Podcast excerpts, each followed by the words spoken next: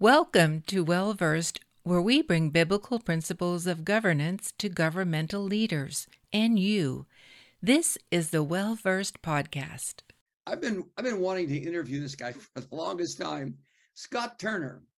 He and I were together at one point in, in the Dallas Fort Worth area. He pastored there. Uh, he played for the NFL. I'm going to have him tell his story in a moment. Then he joined the Trump administration, and what I think was one of the greatest thing ever accomplished in the Trump administration, and was the least reported on. You would be so encouraged what you're about to hear. And then I'm going to have him talk about what he's doing now on a national scale, in addition to pastoring on a national uh, scale. Scott Turner, welcome to this broadcast. I'm really happy to have you on, my brother. And I want you to just take the first two minutes and tell your story, who you are, where you're from, your NFL experience, your pastoral experience, etc. Yes, sir. Well, it's so good to be with you, Pastor Garlow, and love seeing your face and hearing your voice and just the the legacy of faith that you have uh, blessed all of us with for so many years. And uh, to everybody on the on the World Prayer Network, man, what a great privilege to be here. Uh, my name is Scott Turner. I grew up here in the Dallas Fort Worth Metroplex. I'm fourth generation Texan, so I'm 100% Texas. Uh, I've lived in other places around the country, but I do love being back here in Texas. Uh, my wife, Robin, and I have been married for 27 years. We met at the University of Illinois. Uh, I went to Illinois on a football and track scholarship where I played football in the fall and ran indoor and outdoor track. And uh, met my wife there when I was 19, and uh, we've been together ever since. And I left the University of Illinois and was drafted by the Washington Redskins and played nine years in the NFL for the Redskins, the Chargers, and the Broncos. And it was while I was at the Chargers that you, uh, Pastor Garlow, and I uh, made the connection from one of our dear friends there, uh, Congressman Duncan Hunter Sr. And uh, so grateful for that. After I retired from the NFL, we came back home to Dallas in 2007. Uh, but while I played, I started uh, a consultant speaking company uh, which is the Scott Turner Consulting Group, because Darrell Green, who's a Hall of Famer uh, cornerback from the Redskins, hey man, I'm gonna give you two pieces of advice while you're in the NFL. This is my second day in the NFL. He said the NFL stands for not for long. And so you have to have something else that you're interested in. And so start doing that. Hence, I started the speaking company. And the second thing he said, create relationships outside of the locker room.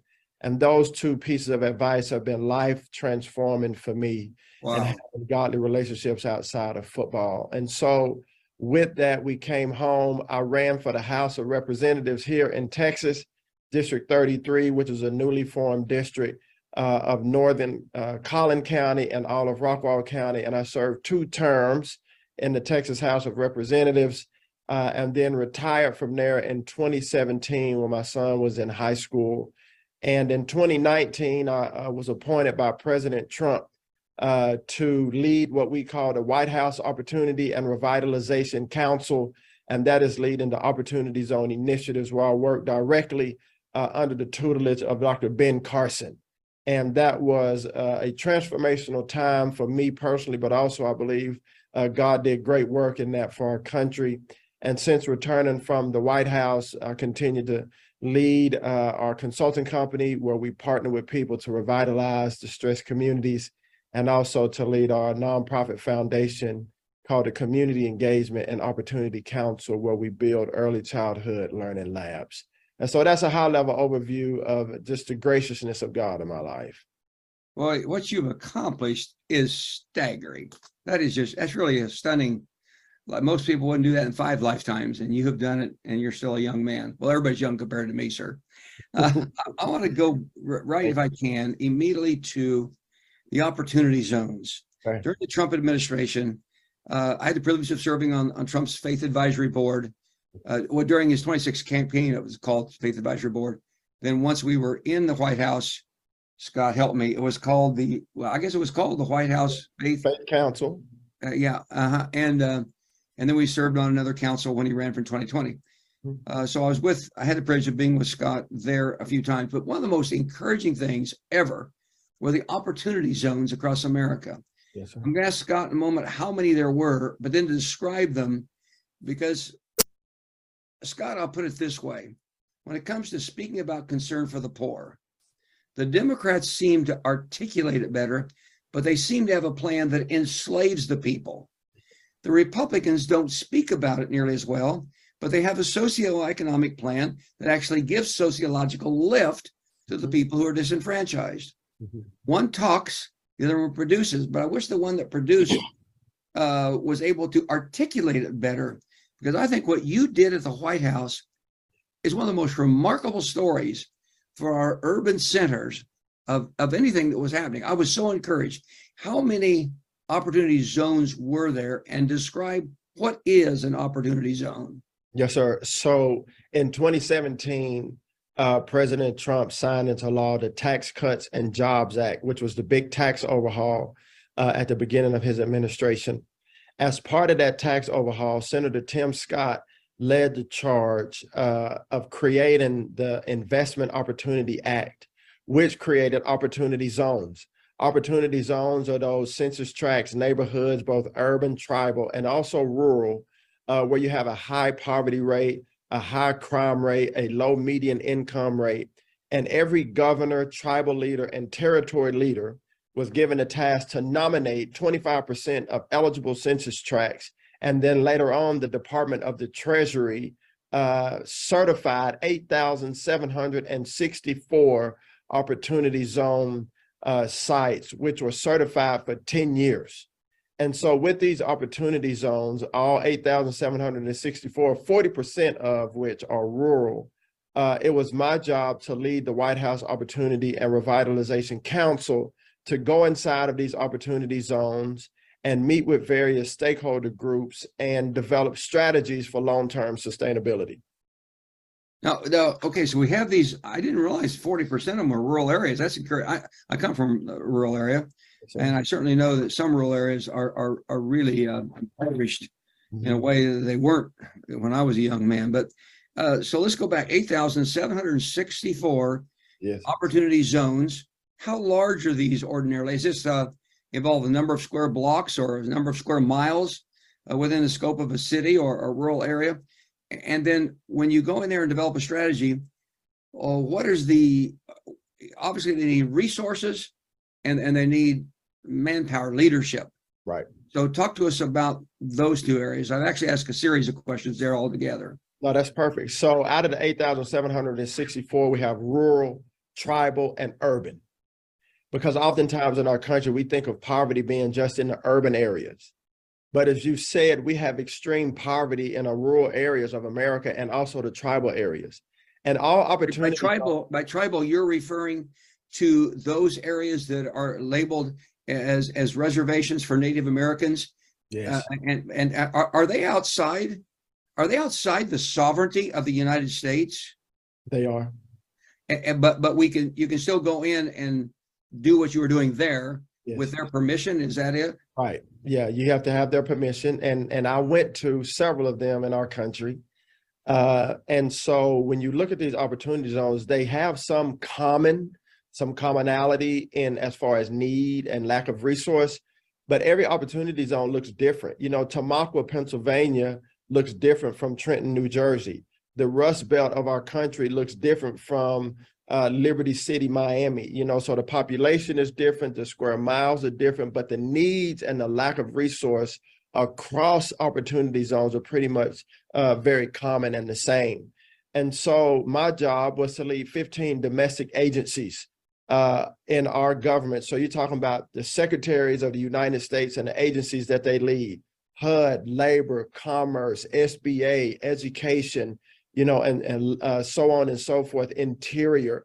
It was my job to lead the teams from those said agencies into these cities across America and build partnerships uh, for long-term sustainability strategies. And so as an example, Pastor I would lead a contingency of White House officials uh, from these said agencies into these different cities and opportunity zones. And we would have roundtable discussions with five stakeholder groups, elected officials, entrepreneurs, investors, community leaders, education leaders, and faith leaders. Why do I tell you that? per the executive order from the president, it was my charge to go in and bring all these stakeholder groups together at the table so that we can have conversations uh, and the hard conversations. What is the pain in this community? Why is there blight? Why is there decay? Why is it dilapidated? Why is the population leaving? And then to, at that same table, come up with strategies for long-term sustainability, building new operating businesses, building new real estate, housing, and homes for those that lived in the city, to build innovation centers, to create a spirit of entrepreneurship. And when you think about opportunity zones, it was our job to go in and revitalize or bring new life to these areas and have the people in those communities a part of the revitalization taking place, not push them out, but to bring them in and lift them up by way of new opportunity. And so it's my job to be the spokesperson and the ambassador for this initiative, if you will, and then to bring these stakeholders together to come up with these plans. And as a result, Pastor Garlow, I went to 80 cities, eight zero cities around our country in 11 months uh, with this message of revitalization. My goodness, this, this is. It's quite amazing. This is a lot more than I, I actually realized in, in all of this. Yes, um, when you said Trenton, New Jersey, I, I, even though I'm I'm a farm kid originally, I lived in New Jersey quite some time. I did two of my degrees at two institutions there, but I ended up pastoring inner city in Trenton, New Jersey. So it really tugged on my heart when you said that because I fell in love with that, mm-hmm. with, with, that with that area. Are these is the are the plans that were structured funded exclusively or primarily by private dollars, or was it public funding? So that's a great question when opportunity zones were created, the incentive that was put forth was called a capital gains incentive. Normally, when an individual realizes a capital gain, so let's say you and I have a company and we sell our company or we sell a stock or what have you, and we realize a capital gain. Let's say we have a capital gain of $10,000 from the sale of our asset. Normally, we have to send that $10,000 capital gain and pay taxes to the Treasury. But the incentive in the opportunity zone uh, legislation said you can take that $10,000, that capital gain that you now have, you can invest that in a qualified opportunity zone fund, a QOF. And that fund now becomes a vehicle where you can invest in a qualified opportunity zone business or project. If you invest that money by way of that fund into that qualified opportunity zone project, and hold it there for 10 years. Whatever money you make over and above that original investment, so our original $10,000 that we invested, if that $10,000 now becomes 100,000 in 10 years, we pay zero capital gains on the $90,000 that we made as a profit. And the original investment now has depreciated in the amount of tax because it's been there for 10 years. And people say, why 10 years? Because when you leave that investment there and let it grow in that community for 10 years it takes root. The people then get involved. You can see a project go from from ground up and build and not just make a profit but have impact in the community. It's a different paradigm of investing. It's a different kind of investor it's different investors because historically when you revitalize an area or you develop an area, it's the elected official, it's the developer, and it's the money person. The community people historically have not been involved. The education and the faith leaders have not been involved. But now, by way of this executive order for the president, you have all five stakeholder groups involved. And now you have a long term investment, which takes root in the community and it gives the investor an incentive that he pays zero capital gains on the profit. And as a result of this concept and this strategy, to answer your question, 75 billion with a B dollars of private money were invested into opportunity zone projects around our country in just two years. In two years? Yes, sir. Uh, I'm almost afraid to ask this one. I, I hope it continued into the, the current administration or please don't tell me they stopped it. Well, there's good and bad news. The good news is is that it's in the law. And so opportunity zones are still operating. Opportunity zones have been certified for 10 years. You can still invest in the opportunity zones all the way up until uh, December 31st at 12 o'clock midnight of 2026. There's legislation to expand the opportunity zones for two more years because it took us two years to get the rules and regulations straight. And so there is legislation in Congress uh, to expand opportunity zones for 10 more years. But as it stands right now, an individual can make an investment inside of an opportunity zone qualified project or business until December 31st of 2026 and still get the 10 year hold. That's the good news.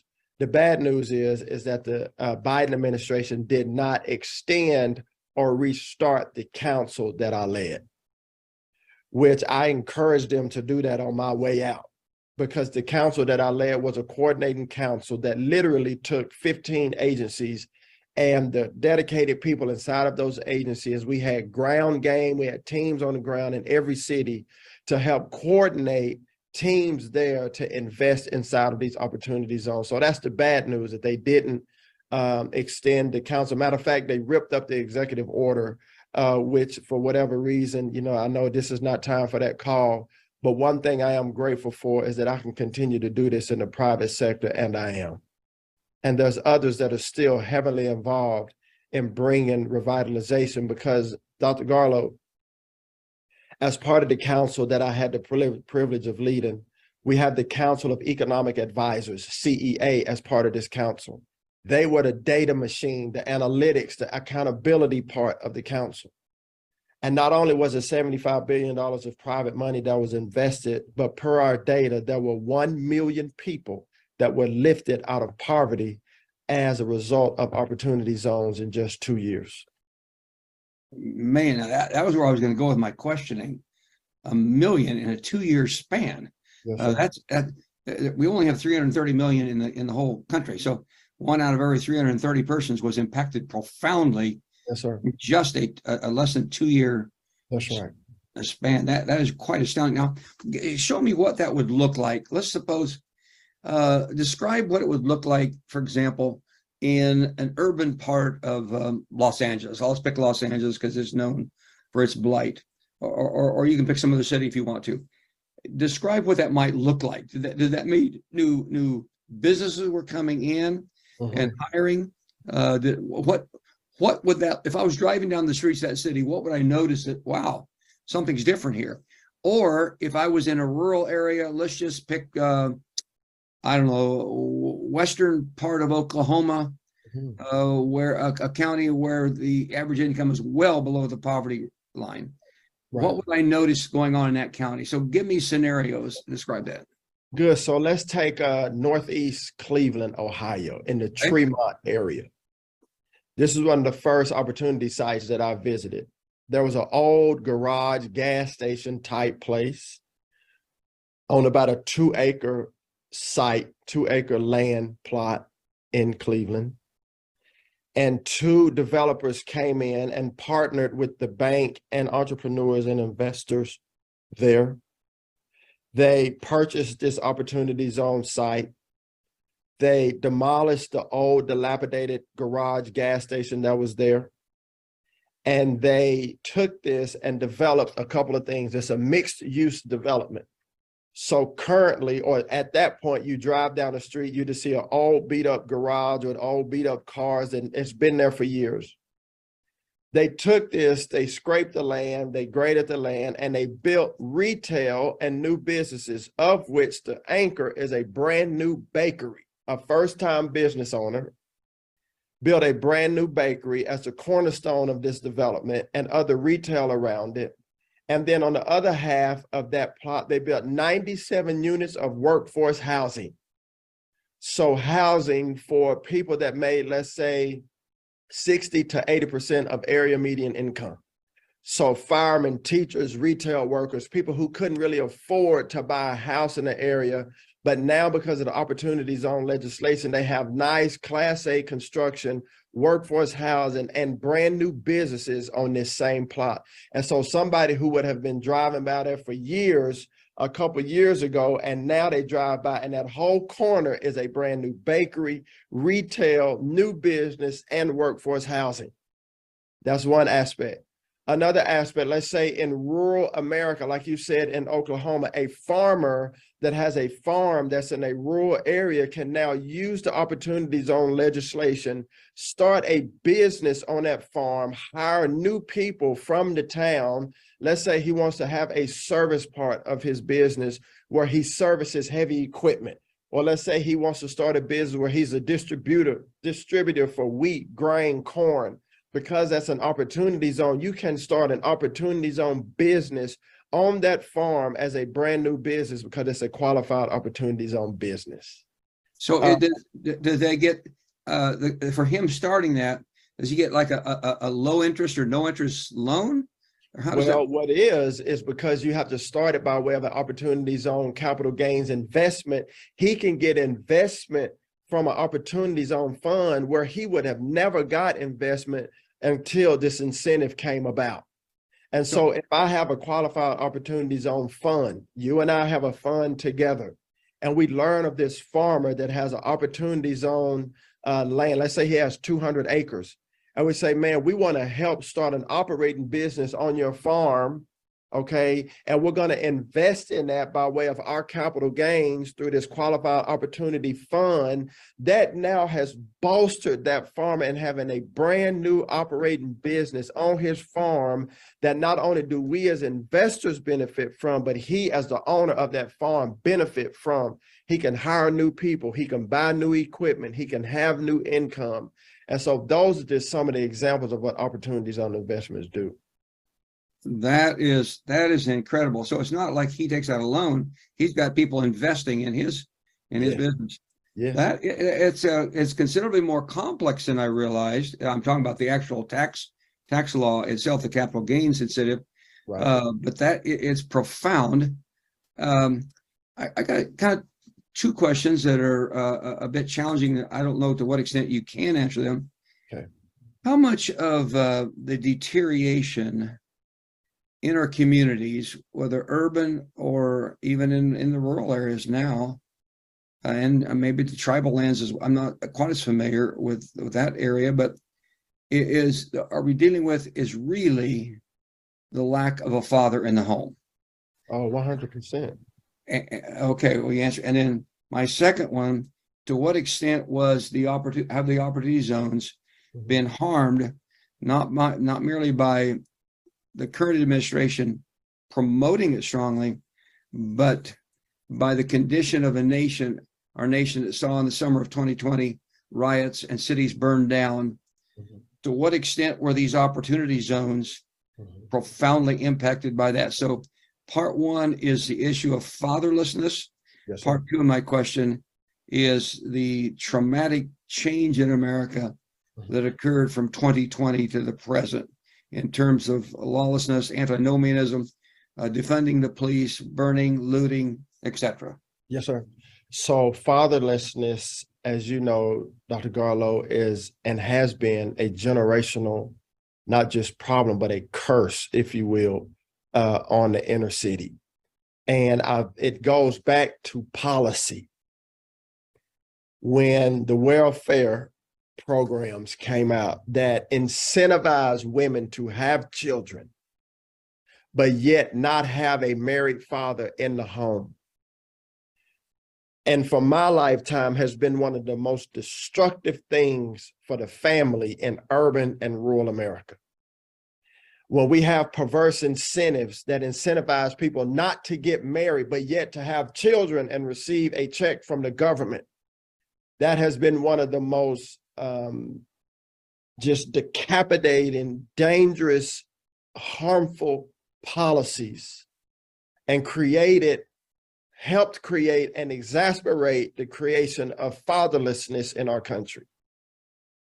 When a father is not present in a home, in particular in the urban neighborhoods, somebody is going to step in, somebody or something is going to step in and be the influence in the life of those children.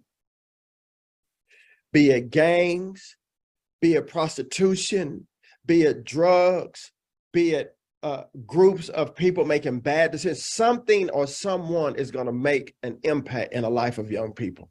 when the father is not absent, when the father is not there. And so to answer your question, and this is a thing that we could do a whole section on is fatherlessness. But yes, that has played a major role in poverty and and hopelessness and just the fracturing and the breakdown of the family in our communities around America. And a big part of that is policies that are devastating to the family. Now, as far as opportunity zones being impacted uh, in 2020 with all the riots, with the burning down of cities, with the policies that have been implemented in some of our Democratic ran cities, a lot of work that we did, a lot of cities that I personally went to have been impacted by these factors. And it's devastating to see that. It's discouraging to see it, but yet I'm still hopeful because we still have people in our country that want to revitalize communities that are now having to rebuild communities. But I will say policies matter. Policies matter because people matter. When the policies are bad, the people suffer. And it goes beyond just political rhetoric, it goes beyond political uh, seats. It goes beyond politics. Policies matter because they impact people. And in a lot of areas that I've been to that we call opportunity zones, policies are so important. When you have, for instance, when you have a mayor in a city, and I've been to 80 cities, when you have a mayor in a city that says, I see the blight, I see the decay, I see the poverty and the crime in my city, what can you do? No matter what administration you're coming from what can you bring to help us in this city to partner with us to help overcome this poverty? When you have mayors like that who lead these cities the results that i saw were astounding when we worked together for the good of those people. But when you have mayors because of politics, because of, of political rhetoric, because of red and blue, who said, I don't care what you're bringing. I don't agree with who you are, where you come from. I see the poverty. I see the blight. I see the fatherlessness. I see the decay, but I'm not willing to work with you. Those areas are still devastated. Scott Turner, I, I'm I sat here in awe of you. I've always respected and admired you. Thank but you. um, your your grasp of these issues just is amazing. You so encourage me. I'm just so proud to call you a brother. I was with you a few days ago, I guess it Yeah. was back in DC, Mhm. and we'll be together uh, Yeah, in a couple days I look forward to it. in Texas. I just love you and honor you. I, I think what you said is that last part is so deeply touching. I think it's best we go to prayer. Okay. Alan, I don't know if you can come on screen. Alan, you're always behind the scenes running tech for us. But if you could come on the screen, I'm going to have Scott lead in prayer over healing of our cities and then over the fatherlessness. And then, Alan, if you would pray next. Uh, and then we'll go to more prayer after that. Is that okay, Alan? Absolutely. Uh, Scott, lead us lead us in prayer for those two major issues. Yes, sir. Father, we do thank you uh, for this opportunity to gather together as people of God. Lord, we thank you, Jesus, for what you did for us on the cross and giving your life and shedding your precious blood. And Father, we are deeply moved, Father, by the call that you have on us in our life to pray for our country. Lord God, I pray for every leader at every level, Father, state, local, national. Father, I pray that the Spirit of God would lead them. Father, I pray that the conviction of the Holy Spirit would guide them. And Father, I pray for the word of God to be the final authority in their life. Father, I pray for our leaders as they make decisions for this country, that they would make decisions not based upon political uh, gain, not based upon personal uh, ambition, but Father, they would make decisions for this country based upon the goodwill of the people to whom they've been called to serve. Father, I pray for us as a nation that we will fall to our knees and repent, that we would turn away from our wicked ways, that we would humble ourselves, and Father, that we would beg, Father God, for your healing, for your forgiveness, Lord, on this nation, God. Lord, I pray for the, the godly men and women, Father, the godly leaders, Father, such as, as Pastor Garlow, Father, and, and other pastors and lay ministers and, and leaders of this country, Father, they call ourselves Christian warriors. That, Father, that we would no longer be silent, but that we would stand up for righteousness, Father God, that we would speak the truth and love, that we would stand firm on our conviction. And Father God, that you would use us as vessels to bring healing and restoration to this country, Father, starting in just the city streets, the rural streets, Father God, on the farmlands of America to the big cities of this country. God, you would use us as voice pieces and ambassadors, Father. And Lord, we pray for these issues of fatherlessness.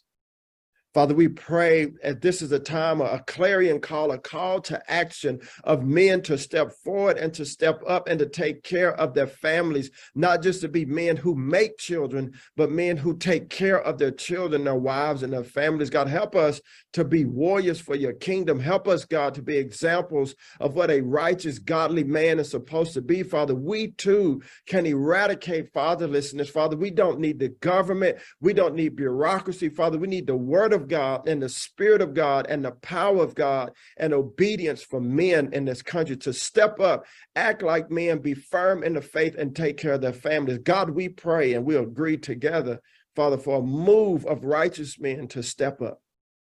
And Lord God, we count it a privilege to be examples of that for our country today.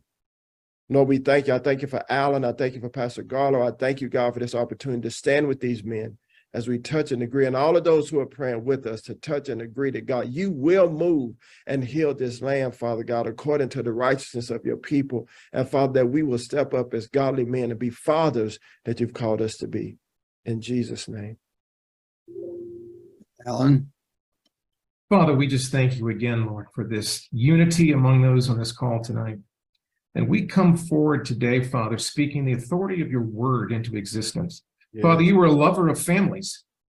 Your word is scattered throughout with your love of families. And Father, we just speak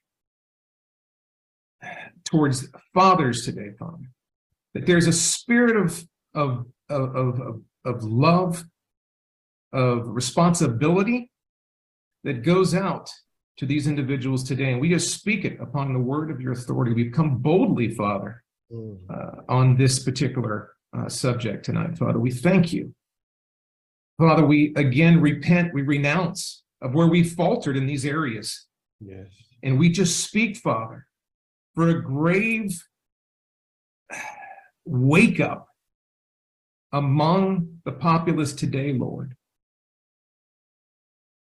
that families will be healed, families will be restored, mm-hmm. all in perfection with what you have ordained, Father. And we just thank you for the angels that are now on assignment, Father, bringing healing, bringing restoration. And we just thank you for what you're doing mm-hmm. and what you're going to do, Father. Mm-hmm. We know that we are lost without this. Families are lost without this perfection that you have outlined in your word. And we just speak that hmm. in authority tonight, Father, that families across this nation will be healed, will be restored. And ultimately, Father, they, they will know you and they will know where this authority comes from, Father. And we just thank you for all your grace, for all your mercy, for your kindness and love, Father. And we give you all the praise, honor, and glory in your precious name. Thank you. Uh, thank you so much, men. You started us off well. Let's just let's continue now in the spirit of prayer. Well, we want to continue in prayer. Um, Jim has asked Kevin McGary to uh, join us today, and he graciously um, has, and we'll ask Kevin to unmute. I see you have Kevin. Uh, Kevin spoke to World Prayer Network just a few sessions ago, but uh, he knows about fatherlessness and speaks on it and ministers regarding this. So I'm going to first go to Kevin. If you'll uh, feel free to get, make some comments if you'd like to, and then if you'll lead us in prayer. Yeah, thank you for having me. Uh, this is uh, uh, it's great to be amongst the uh, well-versed family again, and to uh, be on your World Prayer Network. It's just uh, wonderful. So I'm always honored to be here, and thank you for having me. this is a season where we're going to very shortly celebrate fathers. It, it's only on one day, unfortunately, but you know, really, fathers should be celebrated, honored, and encouraged throughout the year and every single day. Uh, some people would say, well, yeah, okay, well, why? Uh, well, there's some good reasons why.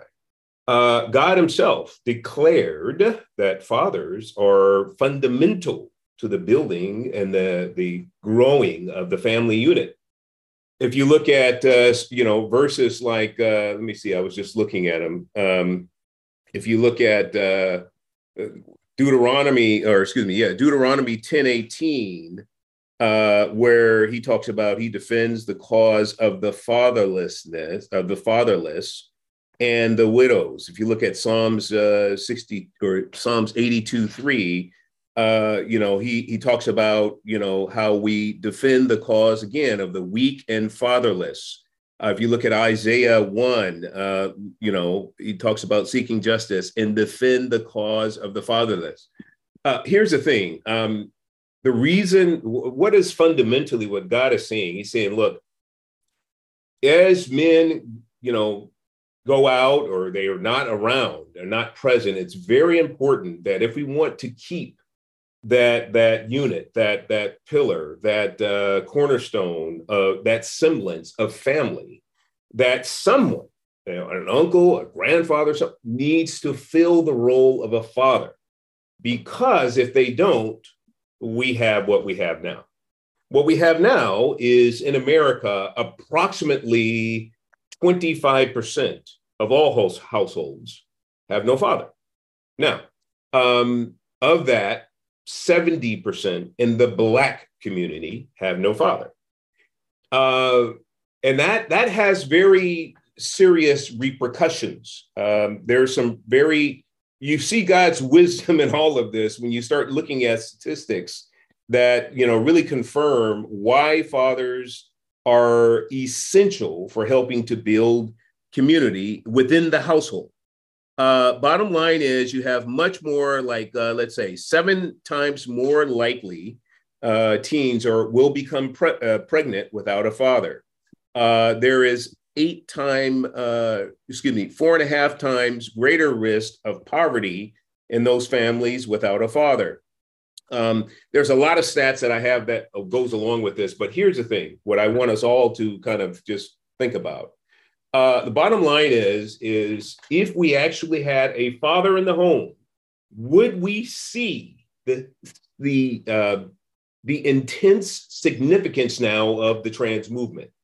Likely not uh, the actual statistics tell us that the overwhelming majority of those who would identify as being gender dysphoric and, and in the trans movement, the overwhelming majority do not have a father in the home. Um, if we had a father in the home, would we have seen so much of the chaos and the rage in, uh, you know, three years ago with the George Floyd riots and all of that? Likely not. If a father is in the home, the father can talk, you know, the children off the edge and sort of keep a semblance of, of civility within the household. So the bottom line is, is fathers are absolutely vital and important, not just in uh, you know what we think, you know, okay, we got to build a healthy family, but in God's mind, because He understood that when you think about history, ancient history into today, no wars have been declared or won without fathers. Think about it. On the front line of every kind of war, there's a father there. There's somebody's father, somebody's husband, somebody's, you know, but there's fathers that are in that war and fighting. There's men that are waging the war. We don't typically go to war with women. Now, think about the times that we're in right now. We have a intense spiritual war going on right now. I don't think anybody would disagree with that. We have an intense cultural war that's happening right now. And if we don't have fathers that are in that war and on the front lines, we're going to see what we're seeing now, which is globally. Um, you know, we see the rampaging demonism and the cultural, uh, you know, traversing on the downward spiral because of you know these other you know gender dysphoria, sex, all these other things that are really coming after our children. That's a whole nother conversation that I go into on Genesis 3:15. I connect all the dots with this, but we don't have time for that. But the point is, is that fathers are very, very significant. They need to be honored. They need to be a to to to be reconnected with their family unit to take their proper role. Now, I understand that we have a hookup, you know, kind of culture now. Uh, but what I encourage fathers to do all the time is look, if you can just reconnect with your children, you may not be able to live with them. You may, you know, whatever. I understand it, but just reconnected with them will make an incredible difference. Uh, social anthropologists have already told us if a father is connected with his children, the difference is exponential as far as them going off. So, um, so we want to pray.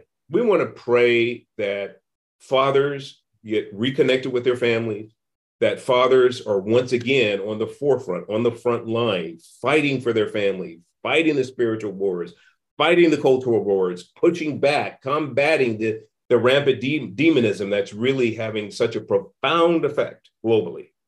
The reason why it's having a profound effect is there's very little men, fathers, who are on the front line ready to take the arrows and spears and combat evil where it exists. And so we're going to pray that uh, for all men and all fathers, uh, especially fathers, to take their rightful role um, and that they will be a part of it. One last thing I want to say about this is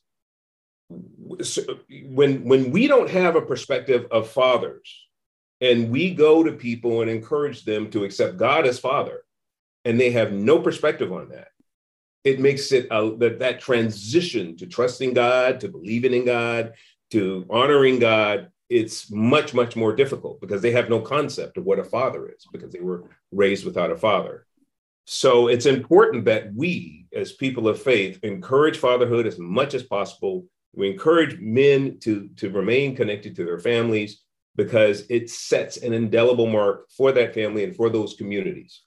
And so we're going to pray that uh, in as we go into this, this, you know, into Father's Day coming up on next Sunday. So uh, let's let's bow together. So, Father, in Jesus' name, we thank you, Father, that you have been so good to us. We thank you've already established who you are as our Father, as our friend. We thank you, Father, that you have provided for us the perfect example and a Savior. And we honor you, O God, because you are awesome and mighty and all powerful.